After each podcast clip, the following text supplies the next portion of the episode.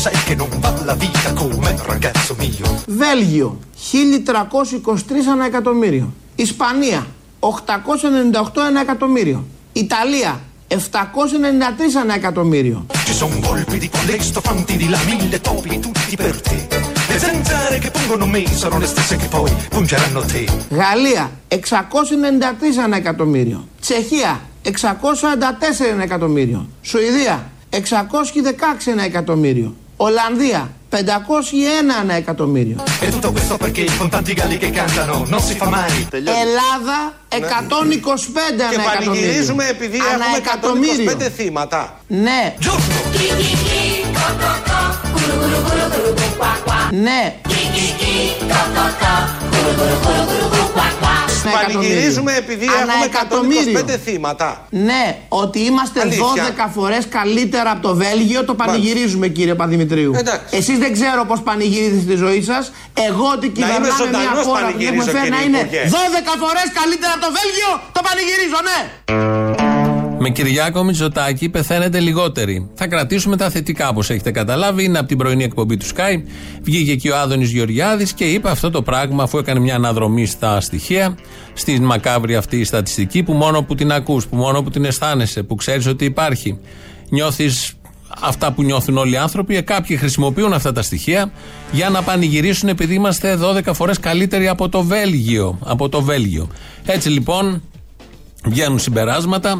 Με Κυριάκο Μητσοτάκη νικάμε στους νεκρούς. Έχουμε μια κατηγορία που νικάμε. Είμαστε πάνω από το Βέλγιο, την Ολλανδία, ποιες άλλες χώρες είπε, τη Γαλλία, την Ισπανία. Οι εκατόν τρία νεκροί χτες μας χάρισαν την πρωτιά. Και πρέπει να καμαρώνουμε γι' αυτό. Οι εκατόν οκτώ νεκροί προχθές επίσης μας χάρισαν την πρωτιά. Οι εβδομήντα δύο νεκροί την Παρασκευή, εδώ δικοί μας Έλληνες, πάλι μας χάρισαν την πρωτιά. Οι συγγενείς των διακοσίων ογδόντα τριών νεκρών, το άθροισμα του τριημέρου, πρέπει να νιώθουν ιδιαιτέρως υπερήφανοι που ανέβασαν ψηλά την Ελλάδα, που κατάφεραν με το θάνατό τους οι συγγενείς τους να κατατροπώσουν το Βέλγιο, μια πολύ σημαντική σύγχρονη χώρα. Υποθέτω και οι διακόσιοι ογδόντα τρεις νεκροί μας, νεκροί μας τώρα στον άλλο κόσμο σχηματίζουν το σήμα της νίκης στους αντίστοιχους νεκρούς του Βελγίου. Όλα αυτά είναι σκέψεις που πηγάζουν από αυτό που είπε ο υπουργός. Είναι υπουργός, δεν είναι τυχαίος και πανηγύριζε επειδή είμαστε πάνω από το Βέλγιο, άρα αυτοί οι συνειρμοί μπορούν άνετα να διατυπωθούν. Πανηγυρίζει ο υπουργός μας, βγαίνοντας σχεδόν από τα ρούχα του, όπως ακούσατε, που όλοι εμείς οι αχάριστοι δεν αναγνωρίζουμε το έργο της κυβέρνησης. Να καταφέρνει να πεθαίνουν λιγότεροι από ό,τι κατάφερε η κυβέρνηση του Βελγίου. Στο ίδιο μοτίβο θα συνεχίσουμε. Να ξέρουν όσοι πεθάνουν σήμερα ότι θα πάνε την Ελλάδα πιο ψηλά. Πάνω από το Βέλγιο, πάνω από την Ολλανδία. Είναι μια ξεκάθαρη επιτυχία της κυβέρνησης. Σε αυτόν τον τόπο θα ανατώνουμε λιγότερους. Κι όμως αυτό που ακούσατε, αυτό που ακούτε είναι αληθινό. Βγήκε υπουργός το πρωί και βγήκε με τη μεζούρα, άρχισε να κάνει τις συγκρίσεις ή τη ζυγαριά και μέτραγε τους νεκρούς. Βγήκε υπουργός και πανηγύριζε εξάλλου, επειδή σε αυτόν τον τόπο κάθε μέρα πεθαίνουν, χάνουν τη ζωή τους, λιγότεροι από όσοι πεθαίνουν χάνουν τη ζωή τους σε άλλες χώρες. Έγινε αυτό, έγινε και αυτό. Το επαναλαμβάνουμε, το λέμε γιατί κάπως μου φάνηκε προσωπικά, που φαντάζομαι και σε πολλούς, ξέρω και σε πολλούς γιατί παρακολουθώ και στα social media τι γίνεται. Να είμαστε ευχαριστημένοι δηλαδή με τους εκατό νεκρούς τη μέρα, γιατί αλλού έχουν περισσότερους νεκρούς τη μέρα. Ε, ακυρώνονται έτσι και χάνουν, αν παρακολουθείς κανείς κανονικά αυτά που είπε ο Άδωνης, ακυρώνονται και χάνουν ε, το νόημά τους λέξεις όπως κινησμός, χοντροπετσιά, εσχρότητα, απανθρωπιά, προκλητικότητα, αλαζονία, χυδαιότητα, τιμβορυχία. Όλα αυτά νομίζω δεν έχουν κανένα απολύτως νόημα. Αυτές οι λέξεις καταργήθηκαν με το άκουσμα όλων αυτών των πανηγυρισμών. Υπάρχει κάποιος από τους Έλληνες πολίτες που θα νιώσει καλύτερα επειδή στο Βέλγιο πεθαίνουν περισσότεροι κάθε μέρα από ό,τι στην Ελλάδα? Έχει νόημα με μια τέτοια σύγκριση στο μυαλό ενός υγιούς ατόμου? Νιώθει κανείς ασφαλέστερος ή χαρούμενος? Νιώθει κανείς εμπιστοσύνη στην κυβέρνηση που καταφέρει να στέλνει στον άλλο κόσμο λιγότερους από όσους καταφέρνει η κυβέρνηση του Βελγίου? Απλά ερωτήματα. δώδεκα φορές καλύτερα από το Βέλγιο, το πανηγυρίζω, ναι! Μα, Γιατί σώσαμε πα, ανθρώπους, πα, κύριε! Πα, πανηγυρίζετε εκατόν είκοσι νεκρούς. Λοιπόν, μα, άρα σταματήστε εντάξει. την πτωματολογία όλη την ημέρα. Και εμείς πονάμε για αυτούς που πεθαίνουνε. Δεν πονάτε μόνο εσείς. Δεν διαφωνώ. Εντάξει. Καθόλου δεν διαφωνώ. Ωραία. Αλλά εσείς άρα έχετε... λοιπόν η Ελλάδα μας θα πηγαίνει καλύτερα. Αυτή είναι η αλήθεια. Η Ελλάδα μας θα πηγαίνει καλύτερα. Αυτή είναι η αλήθεια. Ιταλία. Troppe galline rispondono. Το Βέλγιο, μια από πιο προηγμένες χώρες της Ευρώπης, είναι δώδεκα φορές χειρότερα από εμάς. Και μου λέτε αν είμαστε πίσω από την πανδημία. Κύριε Υπουργέ, τι λέτε, πανηγυρίζετε για εκατόν είκοσι. Σε οι πιτζόνι σπαρίσκονο. Tutte le papere piangono. Και μου λέτε αν είμαστε πίσω από την πανδημία. Κύριε Υπουργέ, τι λέτε, πανηγυρίζετε για εκατόν είκοσι. Αυτά συνέβησαν το πρωί. Μπορεί να διατυπωθεί, το είπαμε και πριν, με όρους στατιστικής πάντα. Σκοτώνουμε λιγότερους. Με κυβέρνηση Μητσοτάκη σκοτώνουμε λιγότερους. Και αυτό πρέπει με κάποιο τρόπο να μας κάνει να πανηγυρίσουμε, γιατί το Βέλγιο και το Βέλγιο και το Βέλγιο επικαλούνται συγκρίσεις με ευρωπαϊκές χώρες και με το Βέλγιο, κυρίως με την Ελβετία τις τελευταίες μέρες. Η Ελβετία, οκτώ κόμμα πέντε εκατομμύρια πληθυσμός, έχει οκτακόσιες εβδομήντα μονάδες. Δεν είναι ότι καλύτερο η Ελβετία στον χώρο της υγείας, όπως και όλες αυτές οι χώρες οι πολύ σύγχρονες και ανεπτυγμένες, Βέλγιο, Ολλανδία, Γαλλία και λοιπές άλλες έτσι ανταγωνιστικές χώρες, δεν έχουν επιδόσεις στον τομέα της υγείας. Δεν έχουν επιδόσεις στον τομέα της δημόσιας υγείας. Είναι μπροστά σε αρκετά πράγματα, αλλά στη δημόσια υγεία όλες αυτές οι χώρες δεν είναι πρότυπο. Δεν είναι ότι καλύτερο. Γιατί και εκεί, λόγω νεοφιλελευθερισμού και τέτοιων αντιλήψεων, πετσοκόβανε οτιδήποτε ήταν κρατικό, κυρίως από το ογδόντα εννιά και μετά, και κόβανε ό,τι μπορούσαν να κόψουν. Αυτό που συνέβη εδώ, συνέβη και εκεί. Έχουν κλείσει νοσοκομεία, έχουν πάρει μέτρα. Δεν ήταν στις πρώτες προτεραιότητες η δημόσια υγεία του λαού. Η ιδιωτική υγεία του λαού ήταν, αλλά όπως όλοι γνωρίζουμε, η ιδιωτική υγεία είναι πολύ καλή σαν φωτογραφία και σαν εξοπλισμός και σαν δωμάτια, αλλά στα πολύ κρίσιμα όλες τα δημόσια τρέχουν. Αυτά δίνουν την πραγματική μάχη και φαίνεται και τώρα. Και φαίνεται και τώρα στην Ελλάδα και φαίνεται και τώρα στο Βέλγιο και φαίνεται και στην Ελβετία, που παρά τα δισεκατομμύρια που έχει λόγω των τραπεζών, είχε αφήσει ένα λαό με οκτακόσιες εβδομήντα μονάδες εντατικής θεραπείας. Όχι και τόσο καλό. Αναλογικά με αυτό που έχουμε σαν εικόνα για την Ελβετία. Αντίθετα η Κούβα, η Έρμη, η μόνη με το εμπάρκο τα τελευταία χρόνια, νομίζω έχει από την αρχή της πανδημίας εκατό με εκατόν είκοσι νεκρούς. Συνολικά. Συνολικά. Όσους έχουν πολλές από αυτές τις προηγμένες χώρες του δυτικού κόσμου τη μέρα. Ο κύριος Κοντοζαμάνης στο ίδιο μήκος κύματος, υφυπουργός υγείας στο ίδιο μήκος κύματος. Και από, από την πρώτη μέρα κιόλας του πρώτου κύματος σχεδιάσαμε έχοντας στο νου μας τη χειρότερη εξέλιξη. Και γι' αυτό τα έχουμε καταφέρει μέχρι στιγμής, γιατί προετοιμαστήκαμε κατάλληλα. Και γι' αυτό τα έχουμε καταφέρει μέχρι στιγμής, γιατί προετοιμαστήκαμε κατάλληλα. Η Ελλάδα τα έχει καταφέρει άριστα μέχρι στιγμής και πιστεύω ότι έτσι θα πάμε μέχρι το τέλος. Με εκατό νεκρούς τη μέρα και πανηγυρίζουνε. Ας βάλουμε μια τελεία. Όχι, δεν θα βάλουμε τελεία. Μάλλον βάζουμε τελεία στους πανηγυρισμούς. Περνάμε στον αρμόδιο υπουργό, που είναι ο Βασίλης Κικίλιας. Αρκετά πανηγυρίσαμε δηλαδή για τους νεκρούς μας. Περνάμε στον υπουργό Υγείας, είναι ο Βασίλης Κικίλιας, ο οποίος ήθελε να κάνει παραλληλισμούς.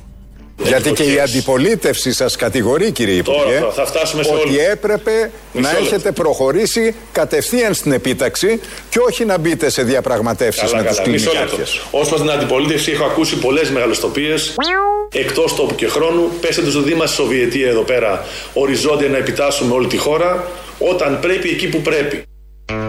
Δεν είμαστε εδώ Σοβιετία να επιτάσσουμε όλη τη χώρα. Λειτουργούμε σωστά όταν πρέπει, εκεί που πρέπει, όπως έχετε καταλάβει. Η κυβέρνηση έχει ένα σχεδιασμό, η συγκεκριμένη κυβέρνηση, σε αυτή την πολύ κρίσιμη στιγμή. Εφαρμόζεται αυτός ο σχεδιασμός με μεγάλη επιτυχία. Τέτοια που πανηγυρίζουμε, γιατί έχουμε μόνο εκατό νεκρούς την μέρα, μεσόωρο, ανάλογα τη μέρα βέβαια. Και βγαίνει ο Κικίλιας και λέει: δεν είμαστε Σοβιετία. Είμαστε κάτι άλλο. Και τι ακριβώς είμαστε? Είμαστε αυτό, αυτή η χώρα που πριν μερικά χρόνια ελάχιστα. Ο, κλείσανε νοσοκομεία, απολύσανε γιατρούς, γιατί όλα αυτά ήταν αχρίαστα. Βγάλαμε πέντε νοσοκομεία από το σύστημα και αυτά που έμειναν, δηλαδή αυτά που είχαμε, εξυπηρέτησαν όλη την κίνηση. Που σημαίνει ότι αυτά τα πέντε που είχαμε δεν τα χρειαζόμασταν καθόλου. Πέρσι, περίπου τέτοια εποχή, είχα ξεκινήσει, αν θυμάστε, την κινητικότητα και τη διαθεσιμότητα στα νοσοκομεία της Αττικής και της Θεσσαλονίκης. Κλείσαμε μερικά νοσοκομεία και αλλάξαμε χαρακτήρες μερικά άλλα. Θυμάστε? Βεβαίως. Θυμάστε πόση φασαρία έγινε? Mm-hmm. Α, θυμάστε? Ποιος ασχολείται με αυτά τα νοσοκομεία σήμερα? Δεν δείξαμε έναν, κανένας. Ε, Ξέρετε πόσα λεφτά γλιτώσαμε από αυτή την απλή κίνηση? Έχουμε καλύτερες υπηρεσίες για τους ασφαλισμένους και τους ασθενείς. Χάρη σε αυτή την κίνηση έχουμε καλύτερες. Γιατί από πέρσι μέχρι φέτος δώσαμε και πρόσβαση σε όλους τους ανασφάλιστους που δεν μπορούσαμε να δώσουμε. εκεί τώρα, παρακαλάμε τους κλινικάρχες να δώσουν τις κλινικές. Στείνουμε και κάτι αντίσκηνα έξω από τα υπάρχοντα νοσοκομεία για να καλύψουν. Το τι ακριβώς γίνεται στα υπάρχοντα νοσοκομεία, στις μονάδες εντατικής θεραπείας, ξέρουμε, παρακολουθούμε, ακούμε έντρομοι ε, τους γιατρούς, τους διευθυντές να ανακοινώνουν τέρατα που δεν περιμέναμε ποτέ ότι θα τα ακούσουμε σε αυτόν τον τόπο. Κατά τα άλλα, ήταν ανάσα το ότι κλείσαμε τα πέντε νοσοκομεία και ότι έγιναν οι μειώσεις προσωπικού. Ευτυχώς όμως έχουμε την επέτειο. Χτες, προχτές, έγινε και η προβολή στην, στο κτίριο της Βουλής. Αυτό το μεγάλο βίντεο τεραστίων διαστάσεων λόγω και της πρόσωψης της Βουλής, με την ιστορία των ενόπλων δυνάμεων, ένδοξες στιγμές του τόπου, ένδοξες στιγμές του έθνους. Και η Παναγιά μαζί μας και τα αεροπλάνα και τα πλοία. Μας θύμισε άλλες εποχές, πήγαμε λίγο πίσω. Εμείς, φαντάζομαι, έχετε δει αυτό το βίντεο. Ξέρετε, έγινε προβολή στη Βουλή, στο κτίριο της Βουλής. Υπάρχουν πολλοί που λένε ότι δεν πρέπει να γίνονται προβολές στο κτίριο της Βουλής, στην πρόσωψή της, γιατί το θεσμικό κτίριο και και και. Προσωπικώς δεν έχω καμία αντίρρηση να γίνονται. Ε, δεν αλλοιώνεται το χαρακτήρας του κτιρίου, ίσα ίσα είναι και πολύ επιβλητικό και πολύ μεγάλο. Ε, το περιεχόμενο της προβολής, το περιεχόμενο του βίντεο είναι το θέμα. Εμείς, βλέποντας όλο αυτό, απομονώσαμε μια εικόνα. Είναι η Παναγία, εκεί που γίνονται κάτι πολεμικές επιχειρήσεις των Ελλήνων, φαίνεται μια εικόνα της Παναγίας. Και απομονώσαμε αυτή την εικόνα και κάναμε ένα tweet. Και γράψαμε ως Ελληνοφρένεια με τη φωτογραφία της Παναγιάς από κάτω. Η στρατηγική του επιτελικού κράτους κατά της πανδημίας σε μια εικόνα. Θέλοντας να πούμε, το καταλαβαίνει ο καθένας, ότι βόηθα Παναγιά. Αυτή είναι η στρατηγική της κυβέρνησης. Δεν είπαμε τίποτα για την τελετή, δεν είπαμε τίποτα για το βίντεο. Απλά το πήγαμε στην πανδημία. Σάββατο βράδυ αυτό. Κυριακή πρωί ξυπνάω και βλέπω είχε απαντήσει ο Άδωνης Γεωργιάδης στο tweet της Ελληνοφρένειας. Πρωί-πρωί, οκτώ η ώρα. Αν είχε, γράφει ο Άδωνης, ενώ αν είχε το Στάλινε. Αυτό μάλιστα θα ήταν προοδευτικό. Αφήστε, σας έχουμε πάρει είδηση, λέει ο Υπουργός. Να πούμε το βασικό, ότι όταν απαντά σε κάποιον, ξεκινώντας υποθετικά, δείχνει ότι ένα πρόβλημα υπάρχει στην απάντησή σου. Ε, όχι να μην είναι ο Στάλιν. Σε καμία περίπτωση δεν είπαμε να είναι ο Στάλιν. Το θέμα μας δεν ήταν το βίντεο αυτό καθεαυτό. Ήταν η στάση της κυβέρνησης και οι χειρισμοί για την πανδημία. Και βλέποντας την εικόνα της Παναγίας, είπαμε το κλασικό, αυτό το αστείο που κάνουν όλοι, ότι οι πολιτικοί δεν το κάνουν μόνο εμείς, πολλοί το έχουν κάνει. Η πολιτική της κυβέρνησης συνοψίζεται στις προσευχές, στα λιβάνια και σε όλα αυτά, ότι δεν κάνει τίποτα που θα έπρεπε να κάνει και καταφεύγει στο μεταφυσικό. Εδώ σε αυτή την απάντηση λοιπόν ο Άδωνης είπε αν είχε το Στάλιν κτλ. Του απαντάμε. Δυνατό επιχείρημα ο Στάλιν, έναν αιώνα τώρα δεν λέω, αλλά μήπως ασχοληθούμε με κάτι πιο σύγχρονο, τις εγκληματικές παλινοδίες για την πανδημία στα νοσοκομεία που κλείσατε.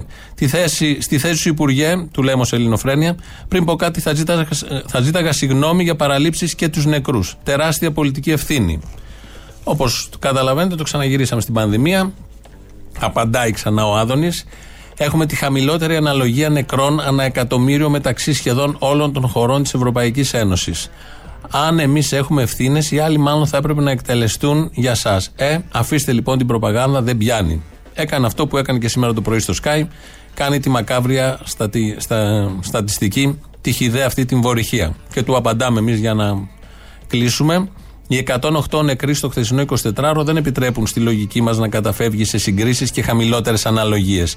Η δική μας ζυγαριά δεν αντέχει να μετράει έτσι τις ανθρώπινες ζωές. Αυτά έγιναν με αφορμή αυτό το βίντεο. Ένας διάλογος που ήταν ενδεικτικός. Βέβαια, σήμερα βγήκε και τα είπε ακόμη χειρότερα, όπως τα περιέγραφε γραπτός στο Twitter.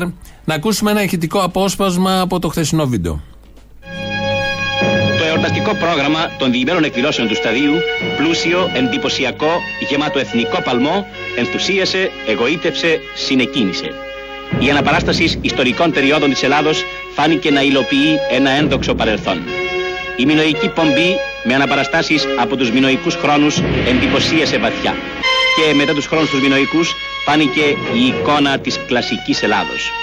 Οι μαραθωνομάχοι, οι κατακτητές και εκπολιτιστές της Περσίας και της Ανατολής με τα δώρα και τις ασπίδες σκόρπισαν ρίγη ενθουσιασμού. Το χίλια οκτακόσια είκοσι ένα είναι ο συνδετικός κρίκος του αρχαίου και βυζαντινού μεγαλείου με την αναγέννηση της συγχρόνου Ελλάδος. Και αυτή τη χαρά της αναγεννήσεως εκφράζουν οι εθνικοί μας χοροί.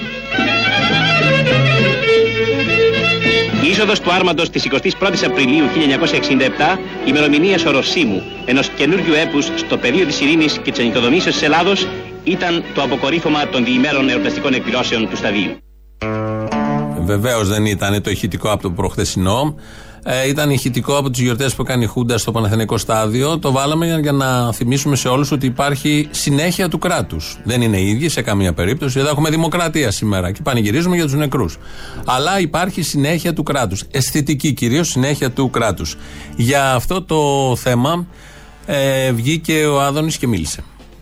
Θέλω να συγχαρώ τη Βουλή των Ελλήνων και όποιον άλλον είχε την πρωτοβουλία να προβληθούν αυτές οι καταπληκτικές εικόνες πάνω στο κτίριο της Βουλής. Δεν ξέρω αν είδες το βίντεο, Γιώργο Αυτιά. Ναι, το είδα, το είδα, το είδα. Για να τιμηθούν οι ένοπλες δυνάμεις. Πιστεύω ότι αυτές οι εικόνες έδωσαν χαρά και αγαλίαση στη μεγάλη πλειοψηφία του ελληνικού λαού και πραγματικά εκπλήσωμαι. Το λέω γιατί πολλοί τηλεθεατές μπορεί να μην μπαίνουν στα social media, στα Twitter, στα Facebook και σε αυτά να δουν τι γίνεται. Ναι. Έχουν βγει όλοι της αριστεράς, όλοι οι Σιριζέικοι λογαριασμοί με, Α, με εμετό, με σχόλια εδώ. Εμετικά. Για ποιο λόγο τόλμησε η Βουλή να προβάλλει την Παναγία. Για ποιο λόγο τόλμησε η Βουλή να προβάλλει πάνω της τον Χριστό, τις ένοπλες δυνάμεις, τις σκηνές από τις μεγάλες μάχες, τα μεγάλα κατορθώματα του ελληνικού γένους. Σκανδαλίστηκαν χιλιάδες εκεί της αριστεράς γιατί είδαν, λέει, την Παναγία πάνω στο κοινοβούλιο. Άντε, θα κάνουμε άλλη μια απόπειρα και θα δώσουμε μια μάχη λογικής. Το θέμα δεν είναι η Παναγία πάνω στο κοινοβούλιο. Το θέμα δεν είναι οι εικόνες του στρατού στο βίντεο. Το θέμα δεν είναι ότι τιμήθηκαν οι ένοπλες δυνάμεις. Το θέμα είναι ότι με αυτό το κιτσαριό προχτές δεν τιμήθηκαν οι ένοπλες δυνάμεις, αλλά μια πολύ συγκεκριμένη ιδεολογική αντίληψη για τις ένοπλες δυνάμεις. Δεν τιμήθηκε η πολεμική ιστορία του έθνους, αλλά μια συγκεκριμένη ιδεολογική αντίληψη για την ιστορία και το ίδιο το έθνος. Μια ιδεολογική αντίληψη αισθητικής η ΕΝΕΔ, μια αντίληψη παροχημένη, γραφική και τρομερά αστεία πια.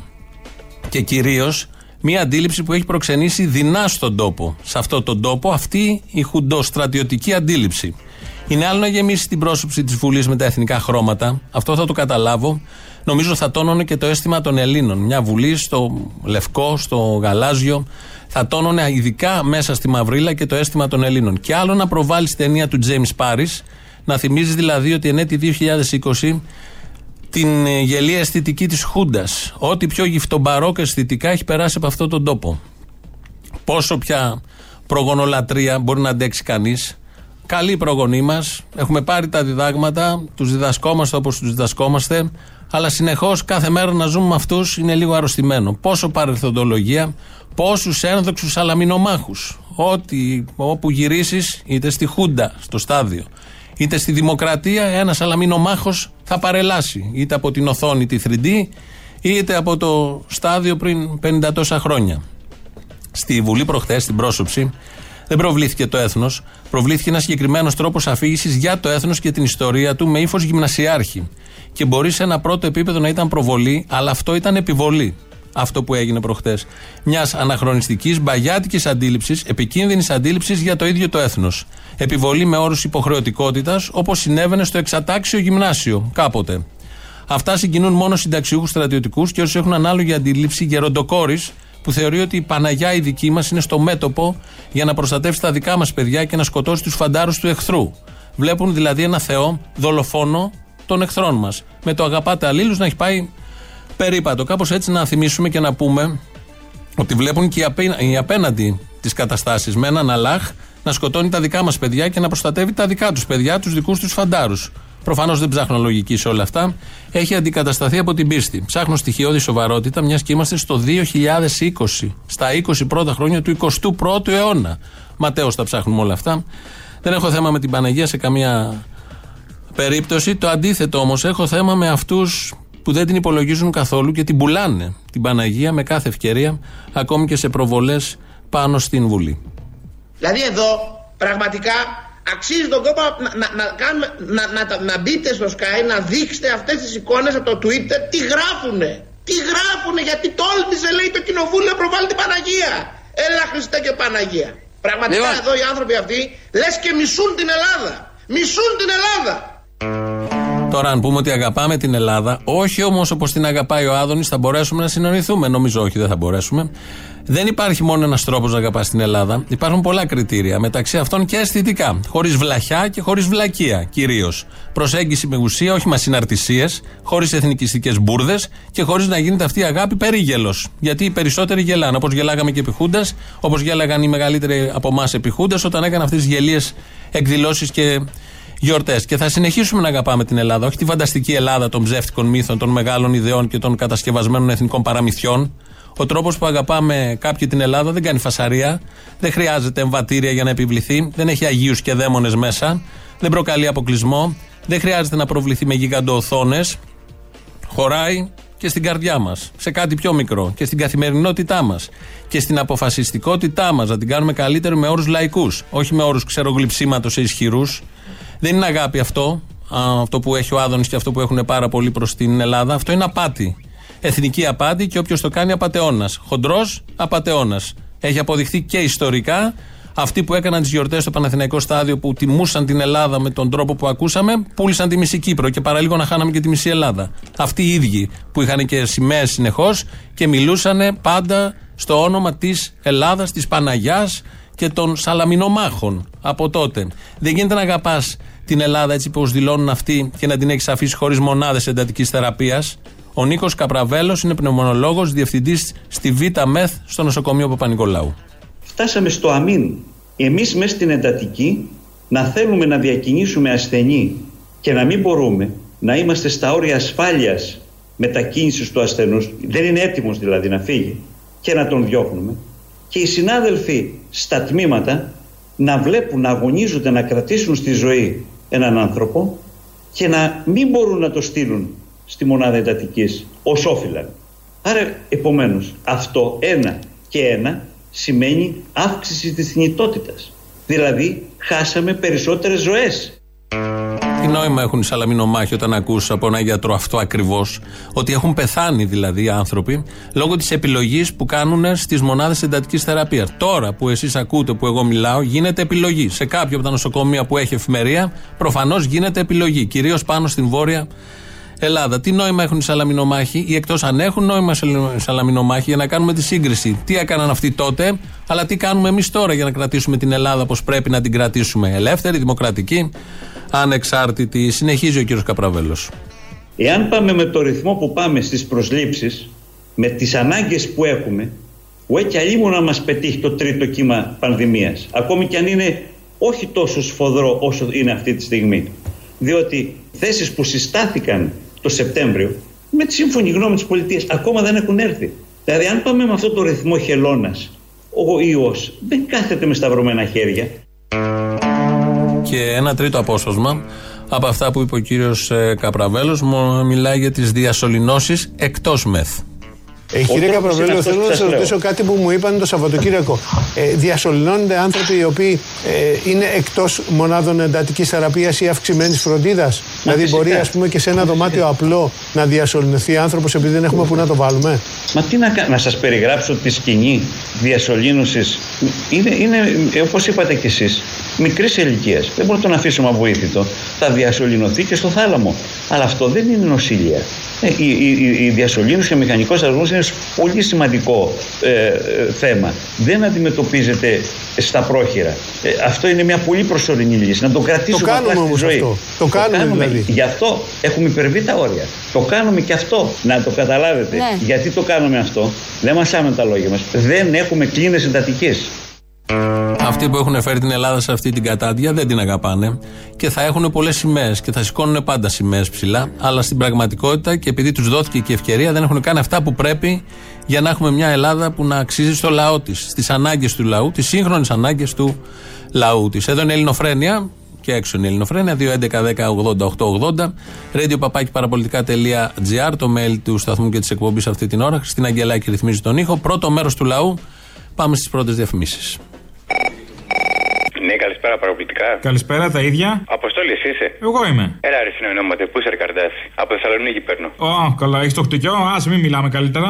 Όχι, το χτυκιό δεν έχω, το παλεύω, κάτσε καλά. Μιλάμε, είμαι οδοντίατρος και έχω πεθάνει από κούραση, από έξοδα, άφηγα με πέτα. Θα πήξεις. Λοιπόν, Αποστόλη, πρώτα απ' όλα θέλω να σου ζητήσω ένα μεγάλο συγγνώμη γιατί κάποια στιγμή που ανέβηκε στο μήλο για να κάνεις παράσταση, σου είχα πετάξει μέσα στα πανκ πλαίσια ένα κουτάκι μπύρας. Εσύ ο μαλάκας ήσουν, να στο είχα πετάξει πίσω, νομίζω. Ναι. Να σου πω. Δεν ήσουν εκείνος ο παοκτζής ο πιωμένος? Αυτός ήμουνα. oh. Λοιπόν. Πολύ καλά, πολύ καλά είχε πάει. Μπράβο. Να σε καλά, να σε καλά. Είχε κόψει καπίστρηση από το γήπεδο, είχες έρθει έτοιμος. Ποιο γήπεδο, Καρντάς μου, άστε, μην τα συζητάς. Ο κορονοϊός είναι το λιγότερο. Καλή συνέχεια, παιδιά, να είστε καλά. Έλα, γεια. Ναι, Ελληνοφρένια. Ναι, ναι. Ναι, με τον Αποστόλη μιλάω. Ναι, ναι.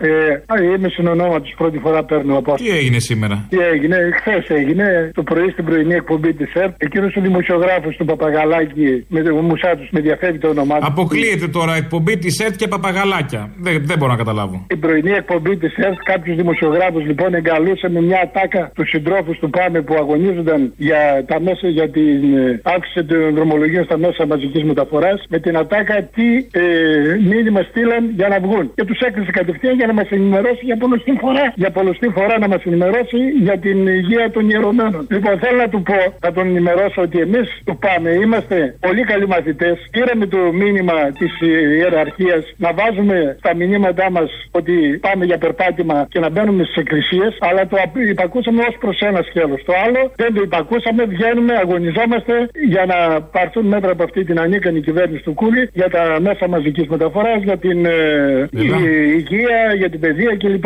Αυτοί καλούν το λαό να διασπείρει τον ιό, εμείς καλούμε το λαό να αγωνιστεί για να περιοριστεί ο ιός. Έλα ρε Αποστόλη, καλημέρα. Καλημέρα. Καταρχήν μια παρένθεση για χθες που είπατε το διαφανή, λέγεται διαφάνη. Είναι το χωριό μου, είναι ένα πολύ ωραίο χωριό στη Χάρπα. Ωραία. Εντάξει, έκθεση παρένθεση. Τώρα με αυτά όλα τα φασισταριά που μας βάζετε κάθε μέρα, μας έχεις πάρει τα νεύρα ρε εσύ. Στην ερώτηση, εάν θα παρέμβει νομοθετικά το κράτος να ρυθμίσει πώς θα λειτουργούν οι ιδιωτικές επιχειρήσεις, απήντησε το προφανές. Ότι στο σύστημα που έχουμε, που μάλιστα λέγεται καπιταλισμός, το κράτος δεν μπορεί να παρεμβαίνει νομοθετικά στο πώς θα λειτουργούν οι ιδιωτικές επιχειρήσεις και απαντώ. Και ευτυχώς. Έλεος δηλαδή με αυτόν τον Άδωνη, έλεος γάμο το φελέ. Ε, όχι και φασίστας ο Άδωνης, αν είναι δυνατόν, είναι στο δημοκρατικό λόξο. Την Χρυσή Αυγή την κλείσαν όλοι μέσα. Ε, όλοι. Όλοι, ο Μπογδάνος. Τους δηλωμένους, ας πούμε. Ε, γεια σου φίλε μου, να σου πέσω μια πληροφορία. Για πες μου, βάλε κουκούλα και πες. Όχι, ναι, θα βάλω το κουκούλα και θα βάλω και την καπότα γιατί φοβάμαι το έτσι. Λοιπόν, οι, οι μόνοι που κάνανε αντίσταση ήταν ο Φλερί, ο Καστρινός, ναι. Ο Ατλάνης και ο Τρίφωνας Σαμαράς και εσείς όλοι, τα κουμούνια όλοι. Κάναν το αντίσταση τότε όλοι. Όλοι οι αδελφές κάναν αντίσταση. Εντάξει. Ε, εύστοχο και ευφυές, ε, φάνταστο θα έλεγα. Ναι, λοιπόν, επειδή μεγάλωσα συμπλοκένος, ναι, εγώ δεν ξέρω τι που. Α, μεγάλες φορές. Α, έχεις πάθει. Δεν μου πες από την αρχή. Α, από βίωμα παίρνεις. Καταλαβαίνω. Δεν πειράζει. Υπομονή, κουράγιο, δύναμη και μαλακά μαξιλαράκια. Μαλακά μαξιλαράκια. Τι να κάνω, αγαπητέ. Σας καταλαβαίνω. Σας καταλαβαίνω. Τι να σας κάνω. Υπομονή, κουράγιο, δύναμη.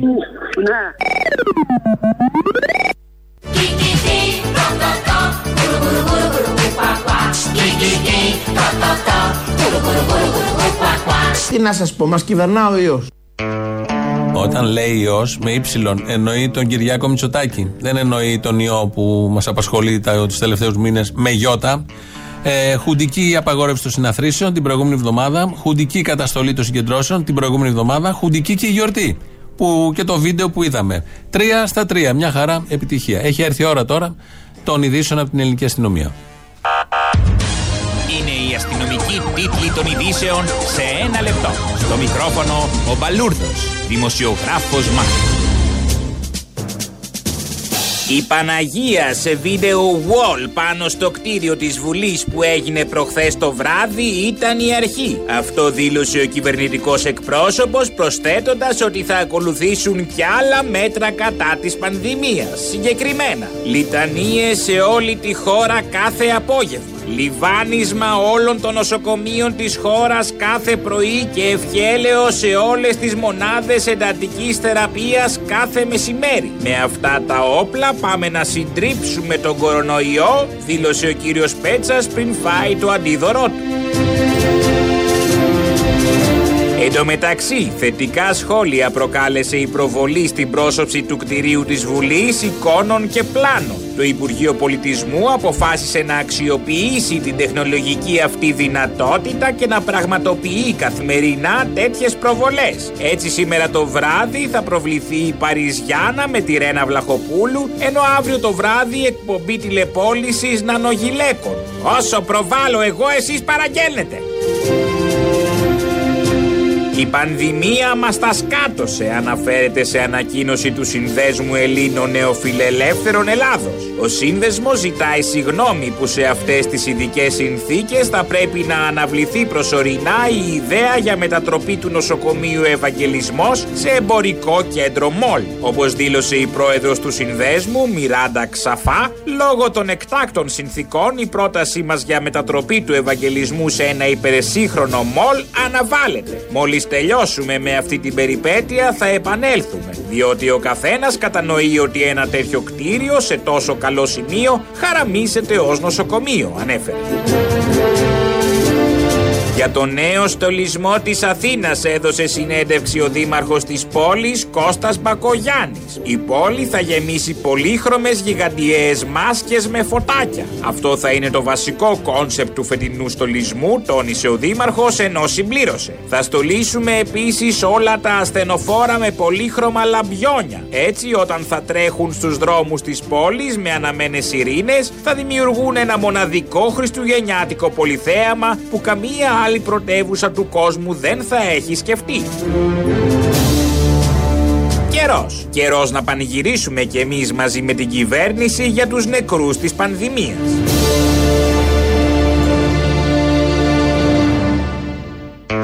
Μετά τα κρούσματα στο χώρο της εκκλησίας βγαίνει σήμερα το πρωί η κυρία Γιαμαρέλου, Γιαμαρέλου, επιστήμονας, γιατρός, να πει το εξής. Θα ήθελα να κάνω συγκέντρωση το θέμα είναι Γιαμαρέλου. Ναι.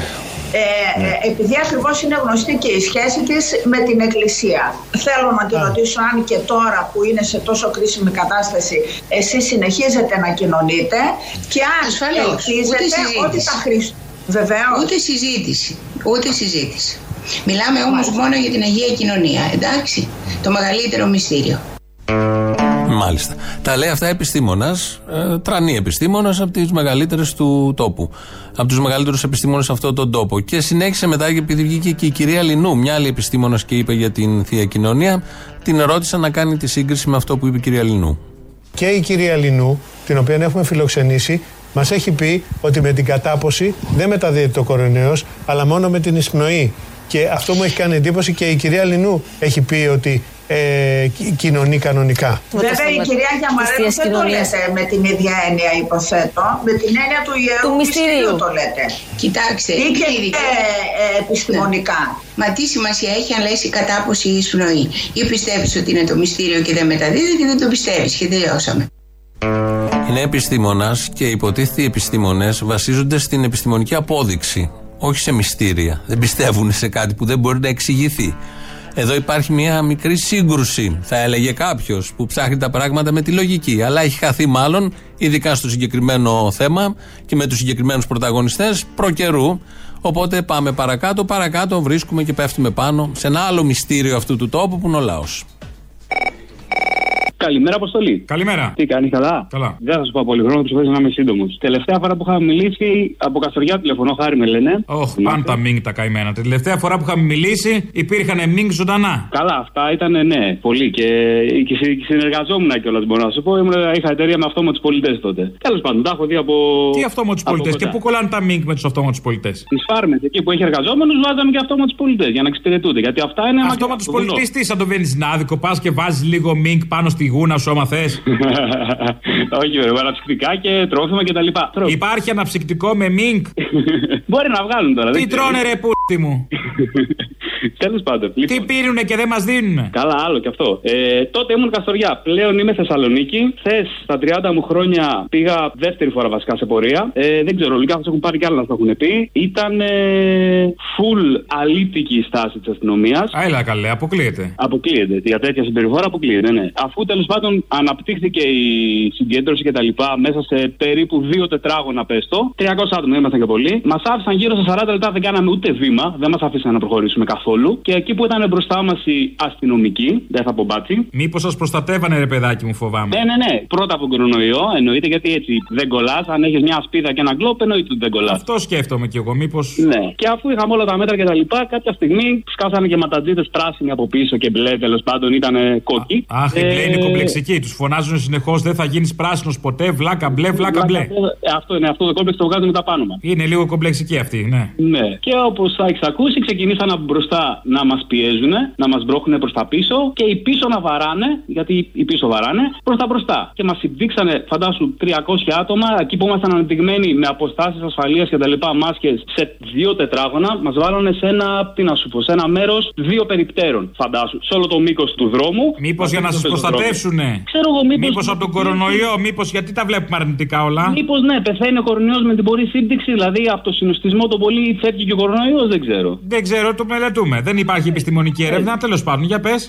Και μετά από αυτό, ας πούμε, μας είχαν επί μία μισή ώρα συγκεντρωμένους, πότε μας χαλαρώνανε λίγο, μη φανταστείς, δύο-τρία βήματα για να μπορούμε να πάρουμε ανάσα και ανά τόσο, ανά πέντε δέκα λεπτά μπαίνανε με τους όμικρον σίγμα, έγραφα πίσω το, το κράνος, δεν μπορώ να φανταστώ τι μπορεί να σημαίνει. Κάτι σαν ρομπότ ήταν τέλος πάντων, κάτι μπάτσι. Ναι. Και τσιμπούσανε. Τσιμπούσανε, τσιμπούσανε, τσιμπούσανε, κάνανε προσαγωγές. Τώρα δεν ξέρω να γίνανε συλλήψεις και μας είχαν επί μία μισή ώρα σε αυτή την τρομοκρατία. Πότε μπαίνανε από πίσω και τσιμπούσαν, δηλαδή όποιος ήταν λίγο μπόσικος τον γραπώνανε και τον βάζανε μέσα και πότε μπαίνανε μπροστά με τον τζαμπουκά, προσπαθούσαν να σπάσουν όλο το, το πλήθος και όποιον βρίσκανε τον τσιμπούσανε. Άλλοι φεύγανε μόνοι τους, ήταν, ήταν τρομακτική η κατάσταση. Δηλαδή, εγώ σου λέω δεύτερη φορά σε πορεία στα τριάντα μου χρόνια, ενώ το βλέπεις, μπορεί και ξέρω εγώ πολλές φορές μες στο το χρόνο πορείες, ματ, βαράν κτλ.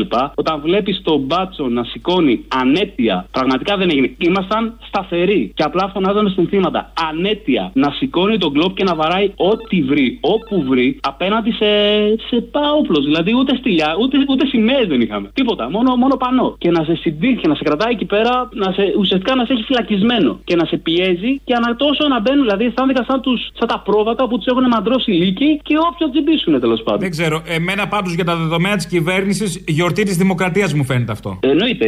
Αυτή ήταν μεταξύ τους πολύ δημοκρατική. Δηλαδή, τους το είχε πει και ο Χρυσοχοΐδης, θα λέτε χρόνια πολλά και του χρόνου. Αφού τους έχετε σαπακιάσει για να ξέρουν ότι έρχεται και του χρόνου ξύλο. Α, ναι, ναι, ναι. Μπορεί, μπορεί, μπορεί. Αυτούς που μαζεύανε μετά κατά κάτω δεν ξέρω. Μπορεί να τους δίνανε και λουλούδια. Μπορεί. Ναι, μπουκέτο δίνανε, αλλά δεν είναι αυτό που έχει στο μυαλό σου για λουλούδι. Τέλος πάντων, γι' αυτό κράτησε αυτό περίπου μία μισή, μία μισή ώρα. Μετά σιγά σιγά, δεν ξέρω ποιος επενεύει, αν επενεύει κάποιος δικηγόρος ή κάτι τέτοιο. Μας είπαν ότι ανά τρία άτομα θα φύγετε από πίσω τέλος πάντων, από την Αγία Σοφίας και προς τα πάνω. Τρομακτική κατάσταση, ε, αλλά δεν μας τρομάζει, δεν μας φοβίζει. Ίσα ίσα μέναμε επίσης ακόμα περισσότερο. Και ενώ αν φέτος δηλαδή ήταν επιτακτική ανάγκη να κατέβουμε και να δώσουμε το παρόν και να πούμε ότι δεν θα περάσει, γιατί είναι και τιμούμε τους, το, το Πολυτεχνείο, αλλά ταυτόχρονα είναι και μια κατακρίνηση με την κυβέρνηση για όλα όσα έχει κάνει μέχρι τώρα. Ενώ ο κόσμος πεθαίνει, κάνουν business. Αυτό δηλαδή πρέπει όλος ο κόσμος να μην κλείνει τα μάτια, να μην βλέπει το αποτέλεσμα, δηλαδή τον μπάτσο να βαράει κάποιον και να ψάχνει στο μυαλό του το τι μπορεί να έκανε αυτός για να τον βαράει. Κατέβαρε που και δε πώς συμπεριφέρονται οι μπάτσοι και δε απέναντι, ενώ ήταν μέσα στην πορεία κουκούλες κτλ. Συνοδεία είκοσι άτομα ασφαλίτες που βγαίνουν και μετά δίνουν εντολές τσίμπα αυτόν και τσίμπα αυτόν και τσίμπα τον παραπέρα.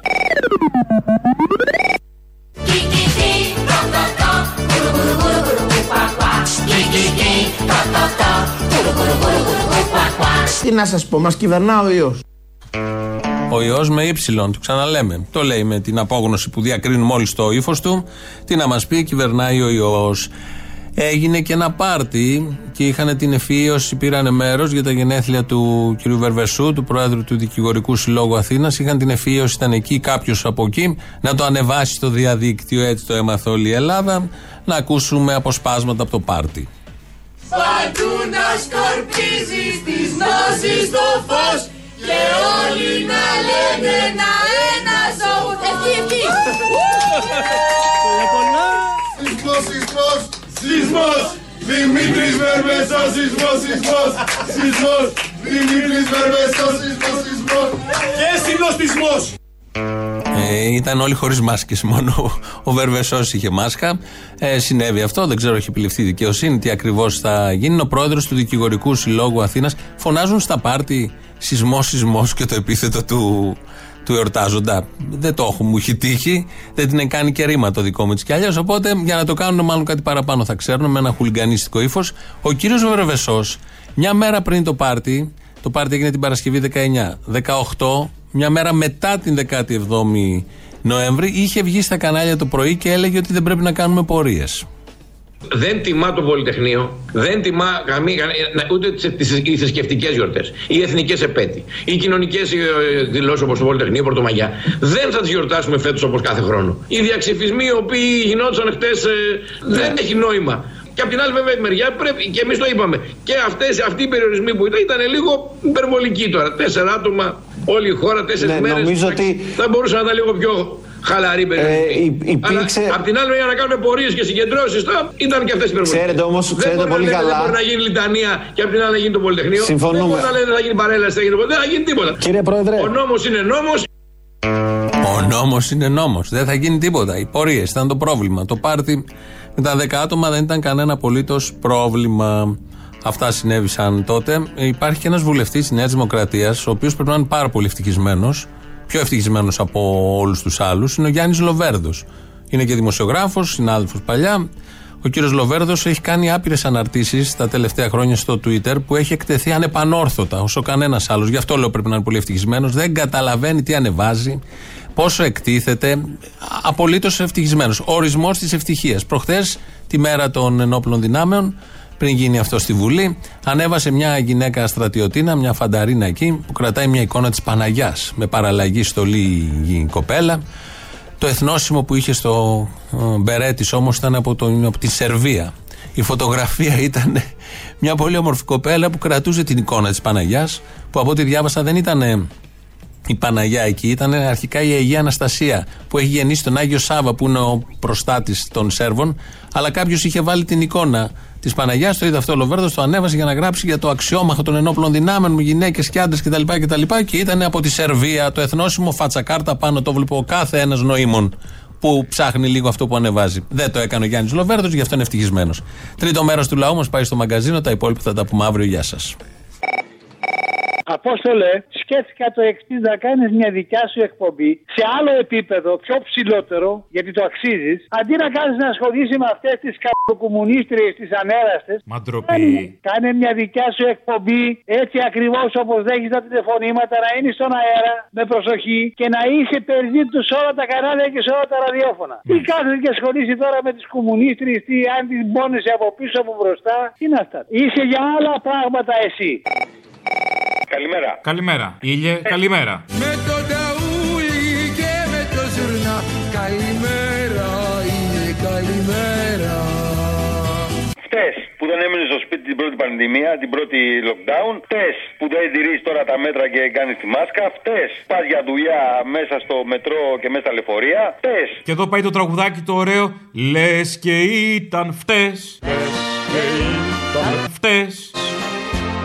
Λες και ήταν χτες που φυλάκια σου δεινά στα κίνητα βελούδινα. Ναι. Λες και ήταν χτες. Ε, να σου πω, επειδή λέμε όλοι ότι μωρέ, ο Κικίλιας πρώτος στις δημοσκοπήσεις και ο Κικίλιας πρώτος στις δημοσκοπήσεις, έχω καταλήξει κάπου επιστημονικά μιλώντας πάντα. Έλα λίγο στη θέση του ερωτώμενου από το δημοσκόπο. Είναι ο Κικίλιας πρώτος στις δημοσκοπήσεις. Ναι, ναι, ναι. Ο ναι. Κικίλιας δεν ήταν πρώτος στην επιλογή του προπονητή του τόσα χρόνια, ποτέ. Όμως... έγινε στις δημοσκοπήσεις, τώρα κοροϊδευόμαστε. Αποστόλη, πόσο καιρό έχει που βγήκε η καταδικαστική απόφαση για την εγκληματική οργάνωση? Κανα μήνα, πόσο ήταν, κάπου εκεί. Ε, περίπου τόσο, ένα μήνα. Από Ολα... τότε που έγινε η διασπορά του ιού, δεν θυμόμαστε. Ναι, ναι, το, το θυμόμαστε όλοι. Και στη Θεσσαλονίκη έγινε διασπορά λόγω της συγκέντρωσης. Από το εφετείο, φτύνανε, φωνάζανε και πήγαινε παντού. Ο λαγός που είναι. Ο λαγός, γιατί ο παπάς που είναι. Ε, ναι, για τον παπά έχουμε πει πάρα πολύ καιρό. Ο λαγός είναι ευρωβουλευτής. Ε, βέβαια. Και έχω εντυπωσιαστεί από την ταχύτητα με την οποία το Ευρωκοινοβούλιο θα συνεδριάσει γι' αυτό το λόγο μέσα στο Δεκέμβριο. Ε, χαλαρά, εντάξει, τι θα κάνει. Δεν είναι ύποπτος φύγης. Καλό. Μπαλουρδό. Έλα. Καλησπέρα. Καλησπέρα. Τι δικαιολογία θα πεις αύριο στον προστάμενό σου, τον επιθεωρητή που σας έκανε τόση μεγάλη επιθεώρηση, να δείτε τα πατώνα καλά. Θα ξεφτύρισε το κουκουέ σήμερα. Τι να πεις εκεί, άστο τώρα. Ε, τι να πω. Ήτανε που ήτανε του γιατρού, ή τώρα με τις χούφτες θα παίρνει τα χάπια. Δεν έχουμε μούτρα να βγούμε στην κοινωνία, Μπαλούρδο. Ενώ πριν είχατε, τέλος πάντων. Ναι, ναι. Λοιπόν, λάβετε τα μέτρα σας και βάλτε κανένα πληροφορείο εδώ με στο κουκουέ να δούμε τι θα γίνει. Εγώ νομίζω είναι ευκαιρία να βγάλει το κουκουέ εκτός νόμου. Δεν θα βγάζει εκτός νόμου. Δεν θέλω να βάζω ιδέα. Αλλά μήπως είναι η ώρα. Πρέπει να σας συμμορφώσει. Σας ε... έβαλε τα γυαλιά σήμερα. Mm, αυτά φοβάμαι. Γι' αυτό να βγει εκτός νόμου. Έτσι μπράβο, έτσι μπράβο. Άντε να δούμε, να δούμε κανένα προκοπή ή όχι. Ε, δεν βλέπω. Τέλος πάντων. Έγινε μαλλούρα μου. Ναι, καλημέρα. Καλημέρα, ναι, τι είναι. Ελληνοφρένεια. Ναι, ναι. ναι. Ε, θέλω να εκφράσω την αγανάκτησή μου. Γιατί είστε αγανακτισμένος, αγαπητέ? Γιατί είμαι, τρομπο... είμαι τρομπόνης, παπαγάλος, το μου μου και της Δημοκρατίας. Και εκεί που θα καβλώσει, σήμερα με την πορεία που έκανε το Κουκουέ, η χαρά μου έμεινε στα σκέλια. Το καταλαβαίνω. Στα σκέλια, υπομονή, ναι, κουράγιο, δύναμη. Σας καταλαβαίνω, ναι, την πατήσανε ναι, πολύ. Ναι, τι να κάνω ναι, τώρα. Στα σκέλια, η χαρά και... Όταν νιώθεις άσχημα, σκέψου το χρυσοχοίδιο, ότι είναι χειρότερα. Ναι, λέω, μου έμεινε χαρά στα σκέλια. Ναι, κατάλαβα, το είπαμε αυτό. Το, το κατάλαβες αυτό που σου είπα. Ναι, ναι, βεβαίως. Και ήταν και πολύ καλό. Μάλιστα θα το θυμάμαι. Που μου μείνε η χαρά στα σκέλια. Α, θα το πεις τρίτη φορά. Πες το μια ακόμα, γιατί δεν κατάλαβα. Πού σου μείνε η χαρά? Ναι, τρομπάρω συνέχεια. Οπότε μου μείνε στα σκέλια η χαρά.